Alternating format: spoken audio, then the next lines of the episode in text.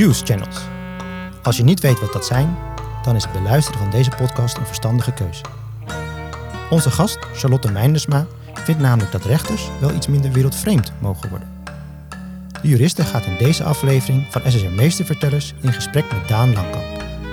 Over de balans tussen het recht op privacy en de vrijheid van meningsuiting. En waarom juridische gelijk halen soms slecht voor je kan uitpakken. Live of Yvonne, Roddelpraat, Juice Channel. Dat zijn zomaar wat namen van Juice-kanalen. Zeg maar de online roddelbladen. BN'ers worden er massaal op de korrel genomen. Geruchten van spionnen komen langs. Stiekeme foto's van BN'ers en sappige roddels. Alles komt voorbij. Maar mag dat allemaal zomaar? En waar ligt de grens? En kan je actie ondernemen als er zomaar iets over je gedeeld wordt als dat niet klopt? Vragen genoeg. En in deze podcast van SSR kijken we natuurlijk ook naar de kant van het recht. En dat doe ik samen met jurist Charlotte Meindersma. Welkom. Dankjewel. Um, Charlotte, je hebt een bedrijf voor online uh, ondernemers. Dat Ja. zijn deze Juice-kanalen natuurlijk eigenlijk ook als ze het goed doen. Als ze het goed doen, eh, zeker. Hè? Ze hebben dan vaak naast wat ze openbaar delen ook nog wel iets dat ze op een afgesloten manier delen. En dat eh, kost je dan eh 5 euro of 10 euro per maand bijvoorbeeld. En dan krijg je wat extra juicy roddels van ze te horen. Maar het zijn geen klanten van je. Het zijn geen klanten van me. Ik denk eerder dat ze wat tegen me hebben dan dat ze mij graag in zouden huren. Oké, want wat vind je zelf van Juice-kanalen? Van het fenomeen? Nou, kijk, roddelen hoort bij het leven, denk ik. Eh, dus eh, het bestaan van juice-kanalen op zich hoeft niet per se heel veel mis mee te zijn. Maar de manier waarop zij roddels delen en hoe makkelijk zij van alles maar online knallen, eh, dat, dat vind ik persoonlijk wel wat te ver gaan. Dus ik, ik volg ze zelf niet. Ehm, maar ja, dat, dat ze bestaan, snap ik op zich wel. Ja, want je zegt er worden makkelijk dingen gedeeld. Vertel eens. Nou, ze checken eigenlijk niks. Hè. Dus Zoals de journalistiek ook nog wat naast alle wetten en regels nog wat eigen journalistieke waarde Wat heeft. nabellen her en der, even bronnen Bijvoorbeeld, checken. ja, hoor en wederhoor. Hè. Eén, bron, één bron is geen bron. Ehm, dat is waar journalisten zich aan houden. En in principe ook de traditionele roddelmedia zich wel aan houdt. Of aan houden. Ehm, maar dat doen juice channels niet. En daar komen ze ook heel openlijk voor uit dat ze dat niet doen. Eh, Ze krijgen een roddel binnen via een DM op Instagram. Ja, via een spionnen, zoals eh, Live of Yvonne dat dan noemt. En dan is het gewoon, nou, dit is een interessant verhaal en ze knallen het online. En of het waar is of niet, eh, ja, dat kan ze eigenlijk weinig schelen, zou je bijna kunnen zeggen. Het is hooguit als ze het zelf echt heel ongeloofwaardig vinden, dat ze het dan ook niet delen, omdat dat voor hun eigen reputatie niet goed is. Dus, eh, maar ze doen het allemaal een beetje op hun, eh, op hun gut feeling. De hamvraag natuurlijk is: ehm, eh, kan en mag iemand die een Juice-kanaal heeft eh, zomaar alles delen? En de crux zit hem in het woordje zomaar. Ze mogen van alles delen, maar inderdaad niet zomaar. Ehm, het gaat eigenlijk allemaal over het, het privéleven, de privacy, de eer en goede naam. Eh, d- ja, daar, dat is een grondrecht.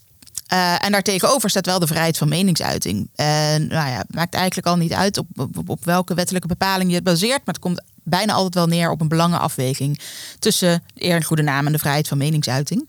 En vandaar dat het dus niet zomaar mag. Dus dat betekent dat hoe meer zij iets feitelijk brengen als juice channels, eh, hoe beter ze het ook moeten kunnen onderbouwen.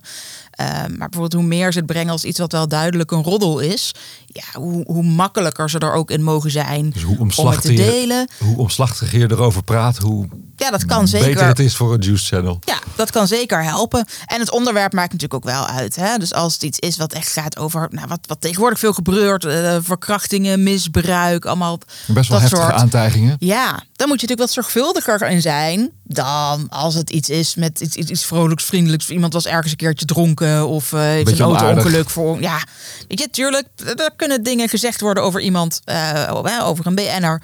Die de BN'er niet leuk vindt om te horen. Dat kan. Hartstikke vervelend voor die BN'er. Maar ja, die hebben geen vetorecht of iets dergelijks. Ehm, dus dat, dat hebben ze maar te accepteren. Hoge bomen vangen veel wind. Maar als het te ver gaat, ja, dan kan het dus ook wel zijn dat zo'n juice channel te ver gaat. En dat, dat, het lastige is dus, we hebben niet een setje van criteria of een soort checklistje dat we af kunnen vinken. Alle omstandigheden moeten mee worden gewogen. Want wat kan je als BN'er hier dan tegen doen? Hè? Stel, er wordt een verhaal over jou gedeeld en je denkt, ja, ik zit hier echt niet op te wachten of dit klopt gewoon niet. Wat, wat moet je doen? Ja, het lastige is dat je natuurlijk allerlei rechten hebt en dus er juridisch wel wat aan kunt doen.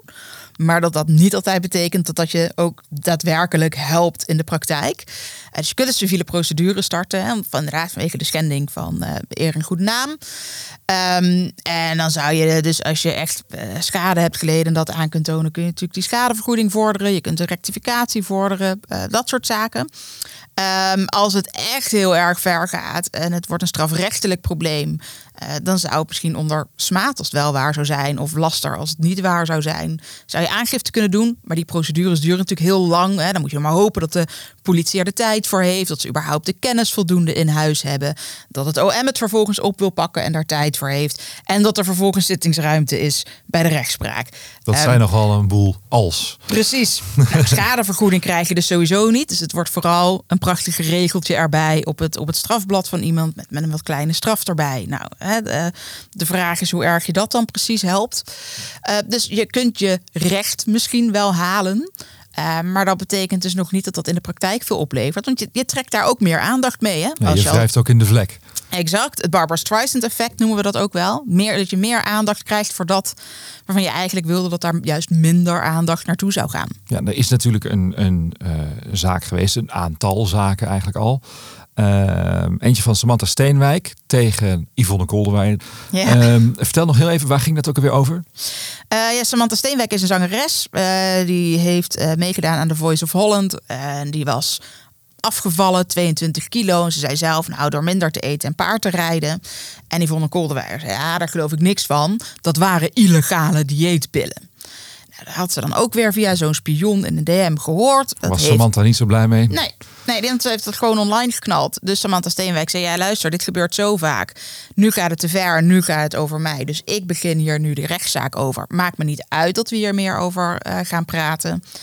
Uh, het was dus inderdaad ook zo te gezegd: ja, Yvonne Kolderweijer moet dan wel, uh, brengt het heel feitelijk, moet dus ook wel goed kunnen onderbouwen dat dit waar is. Nou, uh, dan bleek vervolgens dat Yvonne nou, dus inderdaad geen onderzoek had gedaan. Die ene bron bleek eigenlijk dus ook niet een echte bron te zijn. Die had het ook weer vernomen van iemand anders. Die ander bleek het dus ook weer vernomen te hebben van weer iemand anders, waarvan al helemaal niemand weet wie dat dan is. Dus de rechter zei dus ook, ja, dat is drie keer bijna niks. Of dat is bijna drie keer niks, nou, zoiets. Um, omdat ze gewoon niks kon onderbouwen. Uh, Samantha Steenwijk goed verhaal had over hoe ze wel was afgevallen. En die vonden Kolderweijer dus eigenlijk gewoon nou, zomaar iets de lucht in heeft gegooid. Ja. Lastig is wel, de rechter zei uiteindelijk, prima, rectificatie, kunnen we mee akkoord gaan. Dan is er ook zoveel aandacht voor deze zaak geweest in de media en door die rectificatie. Dus een schadevergoeding wijs ik niet meer toe, want dit is eigenlijk al voldoende compensatie. Ja, maar zo'n rectificatie, daar schrikken niet heel veel mensen van, kan ik me nee, voorstellen. Yvonne Kolderweijer had van tevoren al aangekondigd. Nou, Aan als ik een rectificatie moet plaatsen, dan weet je wel dat dat niet is wat ik vind. Ik denk nog steeds dat ze wel illegale dieetpillen heeft geslikt. Dus ik moet het dan zeggen van de, van de rechter. Nou, ja, en voor wie is die rectificatie? Ja, voor al haar eigen volgers. Dus die geloven die rectificatie al niet.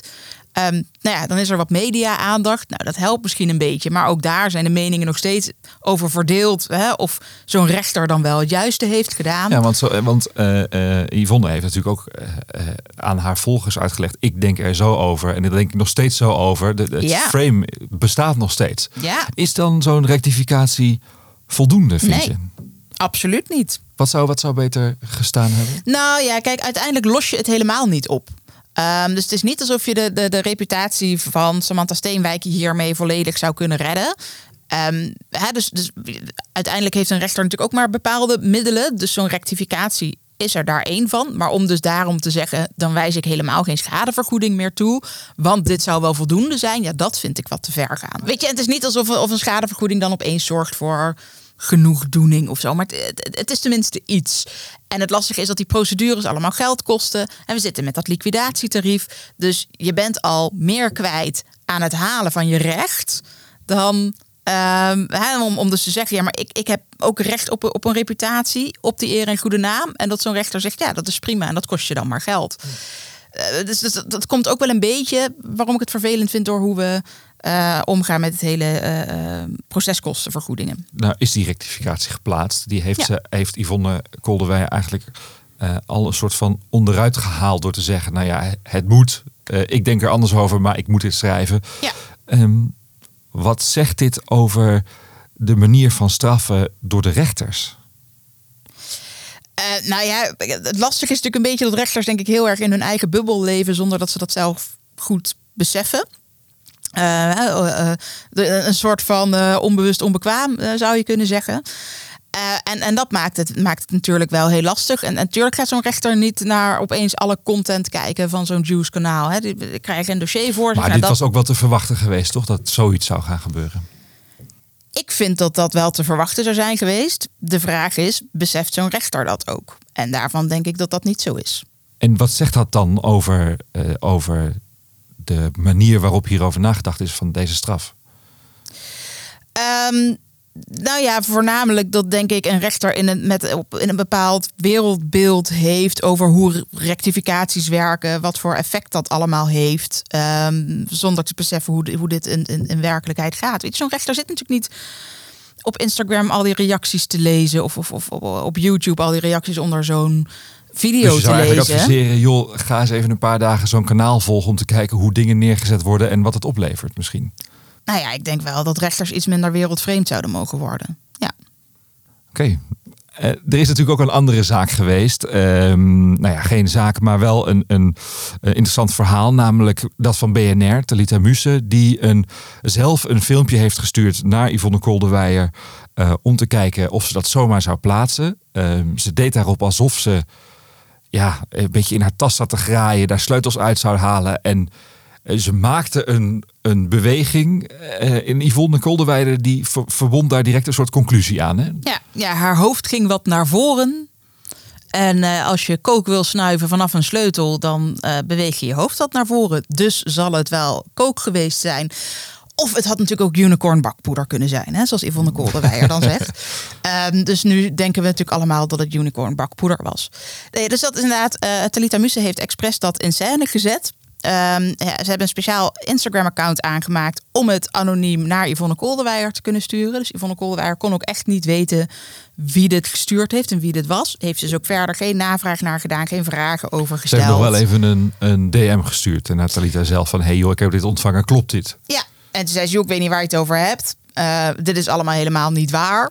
En nou ja, dat is wat Yvonne Kolderweijer vervolgens uh, online heeft geplaatst. Niet openbaar, maar dus uh, aan haar tientjesleden.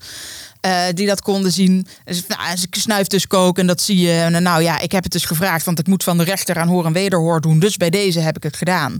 Maar daarna heeft ze me geblokkeerd. Dus ja, we konden verder het gesprek ook niet aan. Dat is natuurlijk niet waar. Je kunt BNR bellen, je kunt nog haar telefoonnummer achterhalen, et cetera.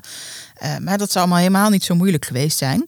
Maar Yvonne Kolderwij heeft het hierbij laten zitten. Dus van een anonieme bron, een videootje waar je net niks op ziet, gepubliceerd. Te zeggen, nou, en ik denk dat dit kook is, met een soort disclaimer over unicorn bakpoeder. Maar ik denk toch dat het kook is. En Talita Muse zegt dat het niet zo is. Maar ja, uh, dat geloven we natuurlijk allemaal niet. Ja, ook weer dat frame, hè? Ja, daar is heel goed in.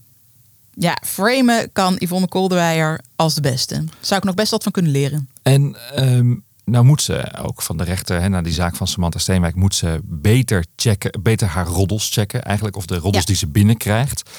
Um, ze belt nu bijvoorbeeld de politie als ze denkt dat een BNR is opgepakt. Of als ze daar aanwijzingen voor heeft, dan probeert ze dat te checken bij de politie. Is dat een betere werkwijze? Um, nee, Yvonne Kolderweijer zegt inderdaad... ik heb nu een handleiding gekregen over hoe dit allemaal zou moeten. Nou, die handleiding lag er natuurlijk al een paar decennia.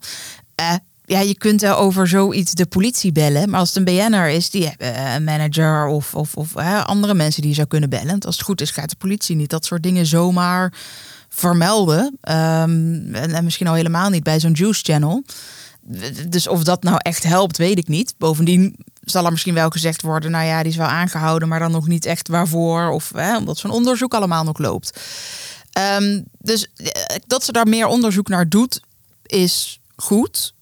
Uh, maar nou ja, als we het hebben over bijvoorbeeld zo'n Talita Muse, dan is dus alleen maar tegen anonieme bron zeggen: Oh, is het echt waar? Ja, het is echt waar. En je vraagt alleen maar aan Talita Muse: Is het niet waar? En die zegt inderdaad: Het is niet waar. En je publiceert het vervolgens toch. Dat is niet voldoende. Um, wat ik me dan nog afvroeg, is het dan ook anders uh, als je een, een video ziet van een BN'er. Of als een video van een BN'er gedeeld wordt waarin er uh, nou ja, van alles gebeurt waar iemand misschien helemaal niet blij mee is. Uh, maar wat dan wel uitgebreid besproken wordt. Uh, is, is dat toch anders dan als je als Juice kanaal alleen een roddel vertelt van ik heb dit gehoord en dat zou mogelijk iets zijn. Ja, nou ja, ehm, het is een beetje zoals met dat eh, verhaal van Talita Musse bijvoorbeeld. Hè, dat het lijkt alsof je daar wat op ziet. Terwijl als je er goed naar kijkt, zie je niks. Ehm, dus het maakt het wel, uh, het gevoel van die roddel dat het waar zou kunnen zijn, maakt het wat sterker. Dus het kan eigenlijk een beetje twee kanten op gaan. Het kan ofwel een betere onderbouwing zijn van wat er gezegd wordt, afhankelijk van wat er op die video te zien is. Maar het kan dus eigenlijk ook zorgen voor een nog ernstigere inbreuk op dat privéleven en op en dus een nog ernstigere schending van de eer en goede naam. Precies, dus je kan het slachtoffer, ik noem het maar even slachtoffer, de BN'er waar het, waar het om draait, kan dan misschien nog sneller bij de rechter zeggen van ja, maar dit is echt niet oké dat dit soort opnames van mij ja. Uh, ja, het is, bij het is, een roddelpraatachtige. Precies, het is ook een ernstige inbreuk. En afhankelijk van waar die video gemaakt is, kunnen het natuurlijk heimelijke opnames zijn. Dus uh, gaat het even buiten de hele eer en goede naam om. Komt er nog een andere strafbepaling bij waar ze. Um, nou ja, een beroep op zouden kunnen doen. Of in elk geval op basis waarvan uh, de politie onderzoek zou kunnen doen en het OM zou kunnen vervolgen. Het blijft uiteindelijk heel erg die afweging van die schending van eer en goede naam en dat privéleven, hè, privacy en uh, recht op vrijheid van meningsuiting. Dus we hebben wel wat strafbepalingen voor als het echt te ver gaat. Uh, we hebben dus ook wel, nou ja, een, een soort reparatiemiddel uh, via de civiele procedure. Maar het zou altijd afhangen van wat voor video is het, waar is die dan gemaakt, wat zie je erop. Maar dus ook, wat wordt erbij verteld, hoe wordt het geïnterpreteerd? Ja, hoe wordt het geframed? Ja, exact. Um, nou is er ook nog een andere zaak, te, uh, aangespannen door Femke Louise. Ja. Uh, tegen Roddelpraat. Praat ons daar nog even over bij. Waar ging die ook alweer over? Roddelpraat had een stukje van, um, of had een heel nummer uiteindelijk gepubliceerd in hun video. Een zogenaamde diss track. Dus eentje die niet op een CD is verschenen of niet openbaar is verschenen verder. Uh, waarin uh, Femke Louise volgens Roddelpraat in elk geval van alles zou vertellen over Ali en, en misschien wat misbruik. En waar Roddelpraat zei, nou ja, als je die teksten hoort, dan lijkt het wel alsof Femke Louise ook is misbruikt.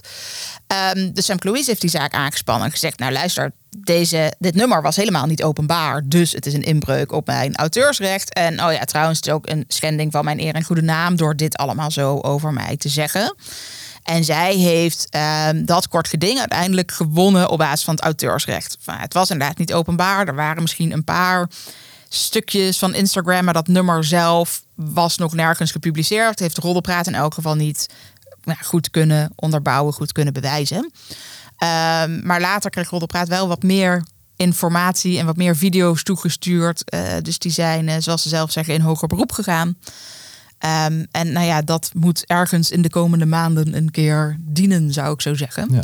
En dan is even de vraag of Femke Louise het nog wel gaat winnen op het auteursrecht. Wat ze misschien toch wat meer aanspraak moet gaan maken op uh, haar eer en goede naam. Nou, nou is het dus zo dat die, um, die, die Juice-kanalen uh, in, in beide gevallen die we nu besproken hebben, dus niet gewonnen hebben. Dus Klopt. Um, eigenlijk ook wel een tik op de vingers krijgen. Wat zegt dat? Nou, het lastige vind ik wel dat Roddelpraters vooral de tik op de vingers heeft gekregen rondom het auteursrecht. En niet zozeer rondom uh, de schending de van eer en goede naam. Ja. En uh, Live of Yvonne, Yvonne Kolderweijer, die is inderdaad wel specifiek aangesproken op die schending van eer en goede naam. Kijk, het, het zijn geen nieuwe uitspraken. Het is, die rechters hebben zich op zich, wat dat betreft, keurig gehouden aan de lijn die er al ligt over andere roddeljournalistiek.